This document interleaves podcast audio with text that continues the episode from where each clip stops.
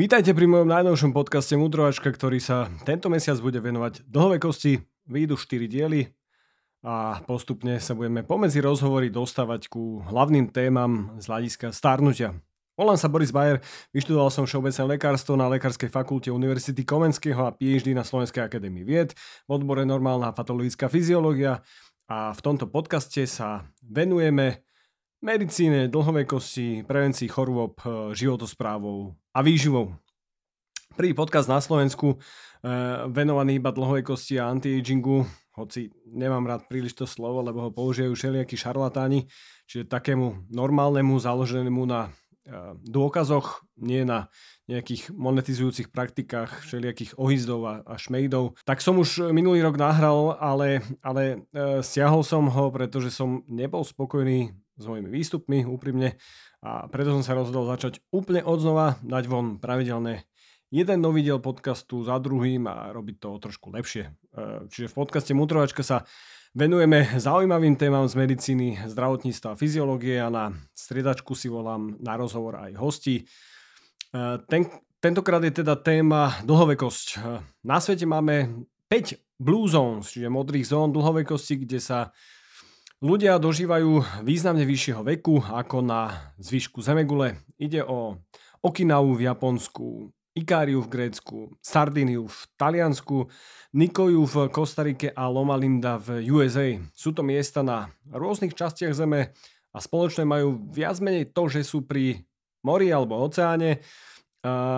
Obyvateľe majú celoročne dostatok slnka, pohybu, čiže sú aktívni počas celého dňa, socializujú sa, majú pevné rodinné a priateľské vzťahy, nefajčia, dávajú si krátke nepy, spánky počas dňa, nestresujú sa, žijú pomaly, stereotypne, jedia menej, no z hľadiska stravovania tam je spoločne všade iba viac menej jedenie strukovín a všeobecne prevaha rastlinnej stravy. V prvom rade si uh, povedzme, že podľa momentálnych dôkazov Nemáme dôvod mať veľké nádeje na zvrátené starnutia a dožívanie sa nekonečna.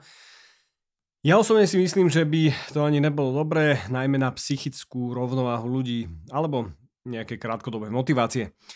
Medicína dlhovej kosti je niečo, čo chcem priniesť aj na Slovensko tak, aby sme sa venovali najnovším dôkazom, technikám, testom a, hlavne prístupom v prevencii chorôb. Priorita je pre mňa jednoznačne kvalita života, no Určite vieme ovplyvniť medicínou dlhovekosti aj dĺžku života. Niekto môže samozrejme prežiť šťastný a vitálny život do 50 alebo 55 alebo akokoľvek. A druhý môže prežiť utrapený, nekvalitný život do 100 rokov, takže jednoznačne je základ mať kvalitný a vitálny život a ako bonus dožiť sa dlho. Cieľom medicíny dlhové kosti má byť zvrátiť práve predčasné starnutie. Najprv si povedzme, že čo je to starnutie. Je to nejaké neustále sa, eh, alebo je to neustále sa znižujúca schopnosť eh, tela a mysle prispôsobiť sa prostrediu, najmä vonkajšiemu, ale aj teda tomu vnútornému. Mm, táto schopnosť sa postupne znižuje a život organizmu smeruje ku, smeruje ku poslednému štádiu, čo je smrť. Eh, starnutie je charakterizované nahromadením rôzneho poškodenia organizmu, zhoršením regenerácie, a návratu organizmu do normálu, tzv. homeostázy, e, postupnou stratou celistosti a funkčnosti organizmu a v neposlednom rade zvýšením rizika smrti. E, naše informácie, čiže DNA a gény, ktoré máme v bunkách, sa neustále kopírujú a starnutie bunky si viete predstaviť ako nejaké neustále xeroxovanie jednej strany, ktorá je hneď po prvom vytlačení krásne čitateľná, s vysokým kontrastom a jasom, a jasne čitateľným textom, no keď ju kopírujeme neustále dokola, tak postupne stratí schopnosť, e, alebo stratíme schopnosť prečítať tie údaje z nej, ktoré sú na nej, takže no a keď si to predstavíme na nejaký, nejaké naše bunky, tak náš imunitný systém dokáže množstvo takýchto starých buniek rozpoznať a usmrtiť ich a dokonca využívať rôzne zvyšky energie z nich pre ďalšie vitálne bunky. To sa volá autofágia Možno ste to už počuli v rámci nejakej longevity medicine, ale a ak nie, nevadí, prejdeme si aj autofágiu neskôr. Uh, niektoré bunky už uh, stratia svoju funkciu, ale nezaniknú. Neusmrtí ich imunitný systém a vznikajú tzv. senescent cells, uh, čiže senescentné bunky, inak nazývané aj zombie bunky. Ja už som na sociálnych sieťach riešil takéto bunky a drevá väčšina vedcov, ktorí sa momentálne venujú dlhovekosti, pokladá práve zrýchlenú a, a, a väčšiu tvorbu senescent cells za jeden zo základných princípov zrýchleného stárnutia. Práve množstvo týchto protokolov, ako je ako je tzv. longevity štvorka, metformín, resveratrol, rapamycín, nikotinamid mononukleotid a hlavne senolytik, kde patrí aj kvercetín a fisetín. Nebojte sa, všetko si to preberieme. Sa snaží vo výskume ovplyvniť tvorbu, množstvo opravu, zneškodňovanie týchto zombie buniek vo väčšine tkaní, kde zrejme robia problémy a zdravotné riziko. Nie je to však všade eh, v tele a za každých okolností tieto bunky sú potrebné napríklad pri reznom poranení, keďže na privolanie buniek imunitného systému eh, sú potrebné alebo v plúcach na, pre správnu funkciu a obrany schopnosť. Problém zrejme nastáva, keď ich vekom pribúda v tkanivách, v ktorých má človek predispozíciu na určité ochorenia. Kedy si sa um, zdvíhali obočia vo vede nad teóriou zombie buniek, no uh, dnes sa jej venujú výskumné týmy z, z Cambridgeu, Mayo Clinic alebo Harvardskej univerzity a rôznych iných. Senescencia bude mať zrejme vzájomný vzťah aj s rakovinou a americká NIH vytvorila ústav štúdiu senescencie, spoločne s National Cancer Institute a, a toto prepojenie sa ukazuje nielen pri rakovných ochoreniach, ale aj pri neurodegeneratívnych ochoreniach, akými sú Alzheimerová a Parkinsonová choroba. Keďže žijeme v dobe, kedy sa štatisticky celosvetovo málo hýbeme, jeme viac kalórií, ako by sme mali, neustále sa stresujeme, máme v prostredí látky, ktoré nám škodia, fajčíme, pijeme alkohol, a, tak tvorba nefunkčných buniek v našo, našich telách sa zrýchluje a my starneme rýchlejšie. Hoci máme genetický potenciál dožiť sa oveľa dlhšie, e, stačí sa pozrieť na štatistiky, koľko sa priemerne dožívame akí sú najstarší ľudia na svete. Niektoré bunky sa dokonca zbláznia, stanú sa prakticky nesmrteľnými a začnú požierať všetko v svojom okolí, aby prežili vrátanie bratských a sesterských buniek v okolí a tomu sa povie kancerogenéza a vzniká rakovina. Veľa ľudí si neuvedomuje, úplný základ toho, že čo je rakovina. Um, väčšina si myslí, že je to niečo cudzorodé, nejaká divná hmota, ktorá zrazu vzniká v našom zdravom teličku a nemá tam čo hľadať. Počul som už aj to, že si ľudia myslia, že to je niečo mimozemské, ale v skutočnosti je to žiaľ skupina našich vlastných buniek, ktoré sa zbláznia. Um, molekulárne mechanizmy starnutia sa v minulosti preberali vo veľkom a vzniklo množstvo teórií, či už je to oxidatívny stres, tvorba reaktívnych kyslíkových radikálov, ktoré poškodzujú DNA a znižujú antioxidačné kapacity organizmu. Samozrejme, samotné poškodenie DNA a genetické mutácie existovala. Uh, teória skracovania telomér, tie si môžeš predstaviť ako papučky na okrajoch chromozómov a nositeľov našej DNA. Tie papučky sa postupne zodierajú a toto, ak je príliš rýchle, podľa niektorých autorov, vedie ku predčasnému starnutiu. Potom ďalej ro- rola mikroRNA, vplyv AGES, eh, čiže pokročilých konečných produktov glikácie, vznikajúcich napríklad pri grillovaní, o ktorých píšem eh, v knihe Medicína výživy 2. A tie podľa všetkého zhoršujú funkcie proteínov v rôznych bunkách, napríklad ako signálnych molekúl. V posledných rokoch často eh, preberané E, spomínané senescentné bunky alebo e, neustály chronický zápal, e, na ktorú máme práve predispozíciu, ak trpíme cukrovkou, obezitou, hypertenziou a tak ďalej. Popri genetike starnutia je veľmi dôležitá epigenetika. Genetika sa venuje genómu, to je súbor génov, ktoré máme v tele a, a zmenám v DNA sekvencii. DNA obsahuje našu genetickú informáciu a ide o rôzne kombinácie sekvencie báz A, G, T, C, adenín, guanín, tymín, cytozín. A zmeny v génoch e, spôsobujú napríklad mutácie, no štandardne je genom stabilný, nemenný a iné je to však s epigenomom. Epigenetika sa venuje niečomu, čo gény, teda DNA obklopuje, motá sa s, s ňou, s tou DNA, zabaluje tie gény a väčšinou ide o látky bielkovinovej povahy, tzv. históny, Komplex histónov a DNA sa nazýva chromatín. Funkcia epigenomu je jednak chrániť DNA pred eh, poškodením a jednak hm, regulovať to, či sa DNA prepisuje alebo nie, respektíve teda, či prichádza ku expresii génov. Expresia génov je v jednoduchosti to, či sa nakoduje cez DNA tvorba bielkovín alebo nekodujúcej RNA alebo nie. Genotyp je niečo, čo máme predpísané v génoch a fenotyp je to, čo sa s génov aj vyjadrí a podarí v jednoduchosti. Napríklad, ak sa e, v prírode raz začal z počasti vynosiť e, geneticky identické dvojičky, ktoré sa vyvíjajú v jednej placente a blane, nikdy nebudú na vlast tak isto vyzerať a nikdy sa nebudú tak isto chovať a nebudú mať taký istý ortiel života. A ak by sme ich oddelili a do jedného jedinca tlačili trikrát viac kalórií, ako spaluje, stal by sa obezným a ten druhý nie.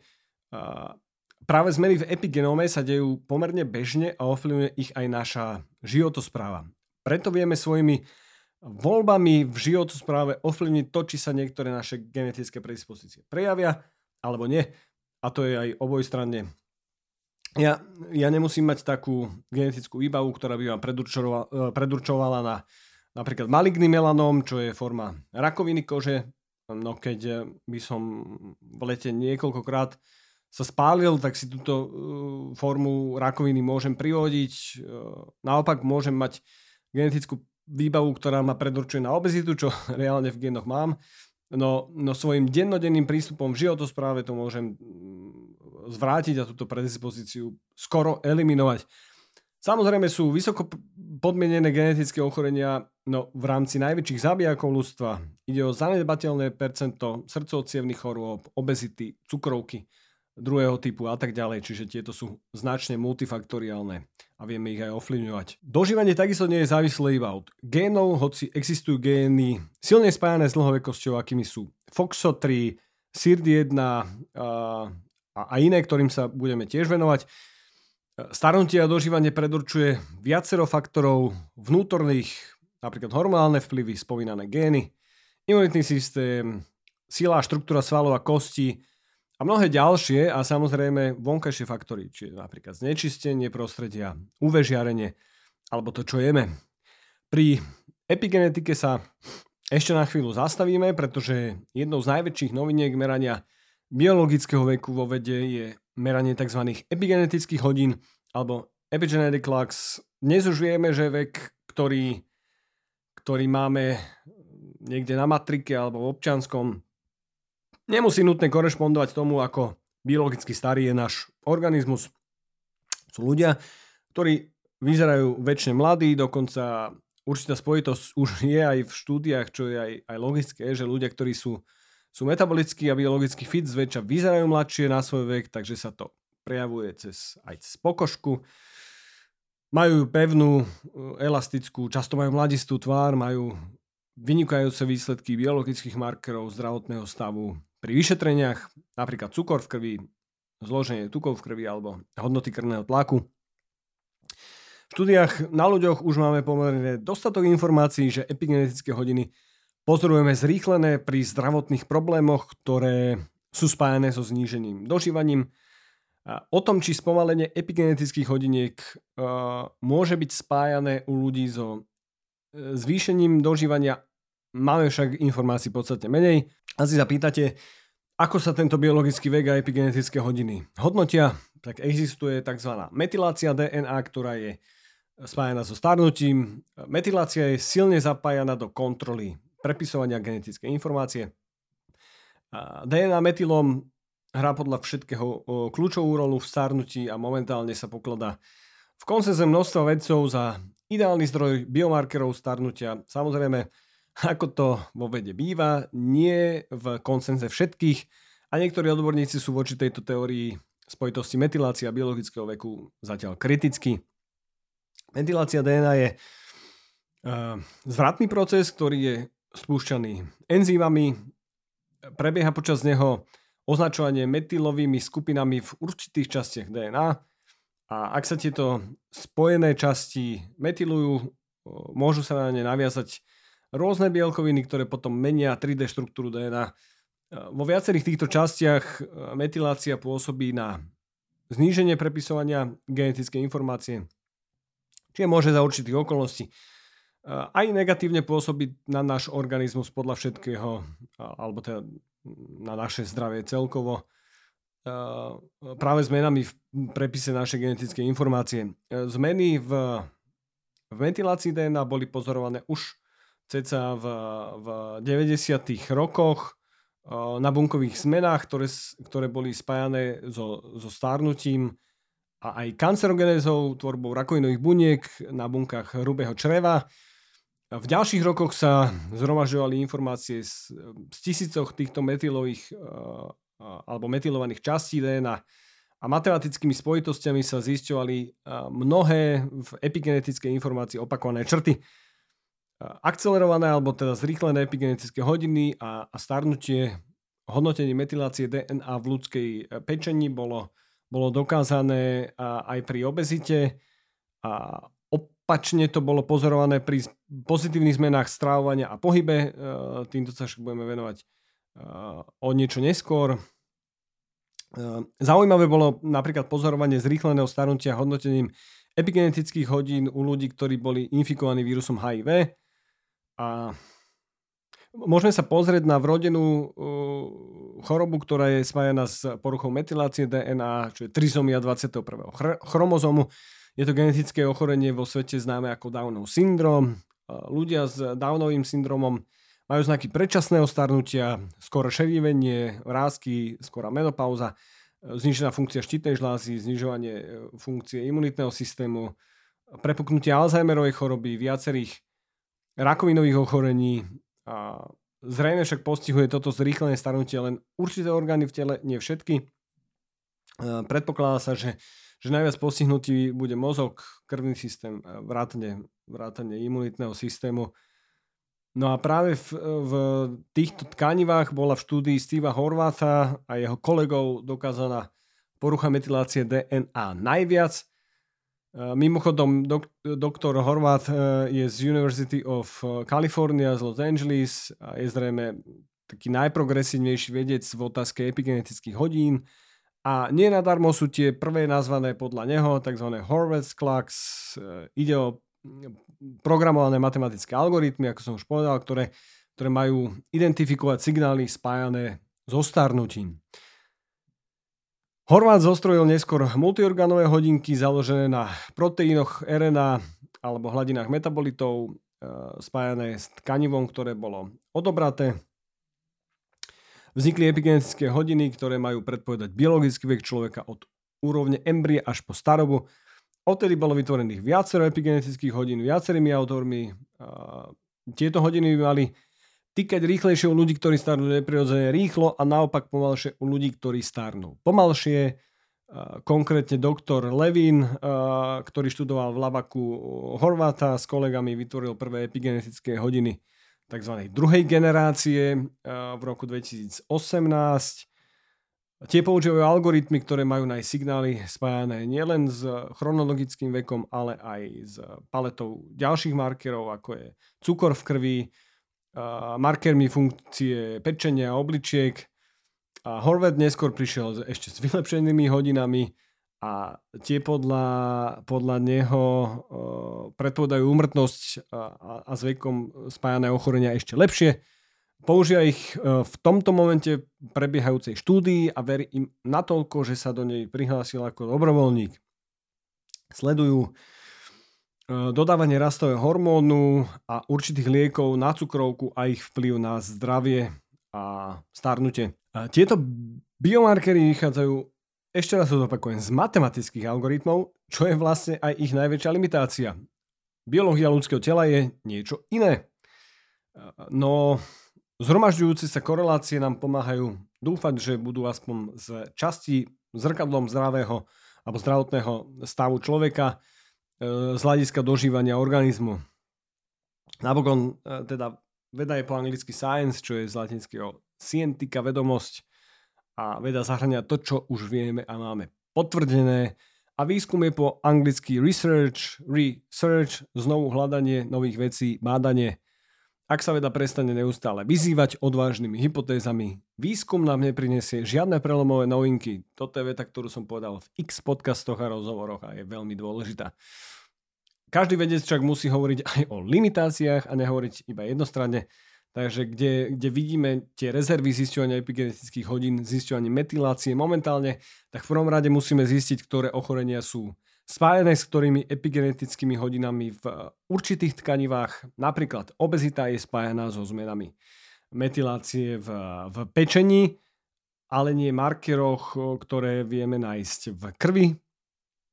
Preto je kľúčovou otázkou, či dokážeme nájsť systém, ktorý nám vytvorí 100% guideliny ako postupovať a, a nestane sa to, že niektoré tkanivo môže ukazovať podľa jedného protokolu spomalené a druhé zrýchlenie stárnutie.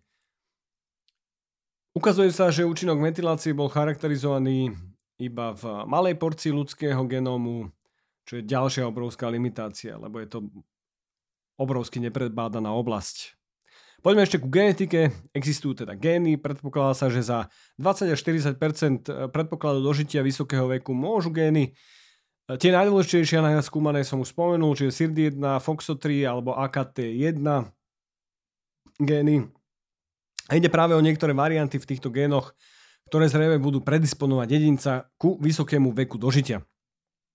Veľkým pozitívom je to, čo už teraz vieme, že práve epigenetickými faktormi vieme gény podporiť. E, je pravdepodobné, že, že SIRD1 vedia ovplyvniť, uh, alebo vieme ovplyvniť stravovaním a, a napríklad FOXO3 silovým tréningom a práve varianty dlhovekosti vo FOXO3 sú spájané s ochranou telomér chromozómov, pričom tento variant e, zrejme chráni aj cievy a srdce pred zrýchleným starnutím, vrátane lepšieho zvládania oxidatívneho stresu a metabolického stresu a, a lepšej inzulínovej senzitivity napríklad.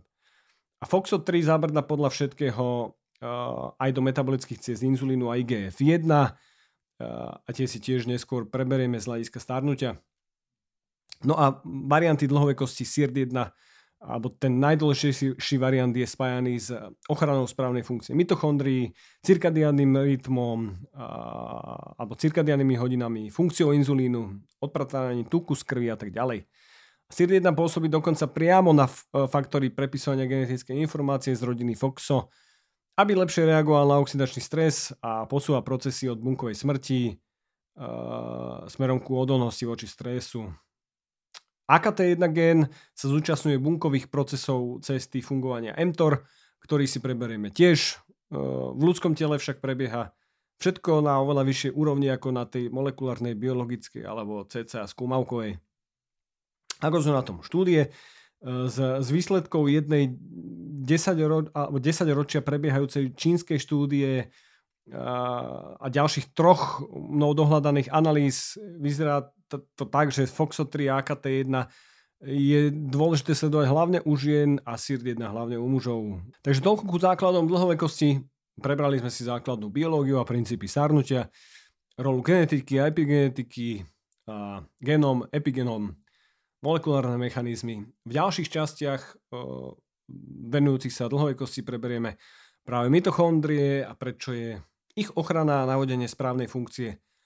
Zrejme jedným z, z kľúčov dlhovekosti preberieme si prístupy v strave, fasting, pôstenie, fyzickú aktivitu samozrejme. Preberieme si aj princípy hormézy a stresu a prečo je, je taká dôležitá pre dlhovekosť. No a nevyhneme sa aj terapii chladom a teplom. Počujeme a vidíme sa na budúce.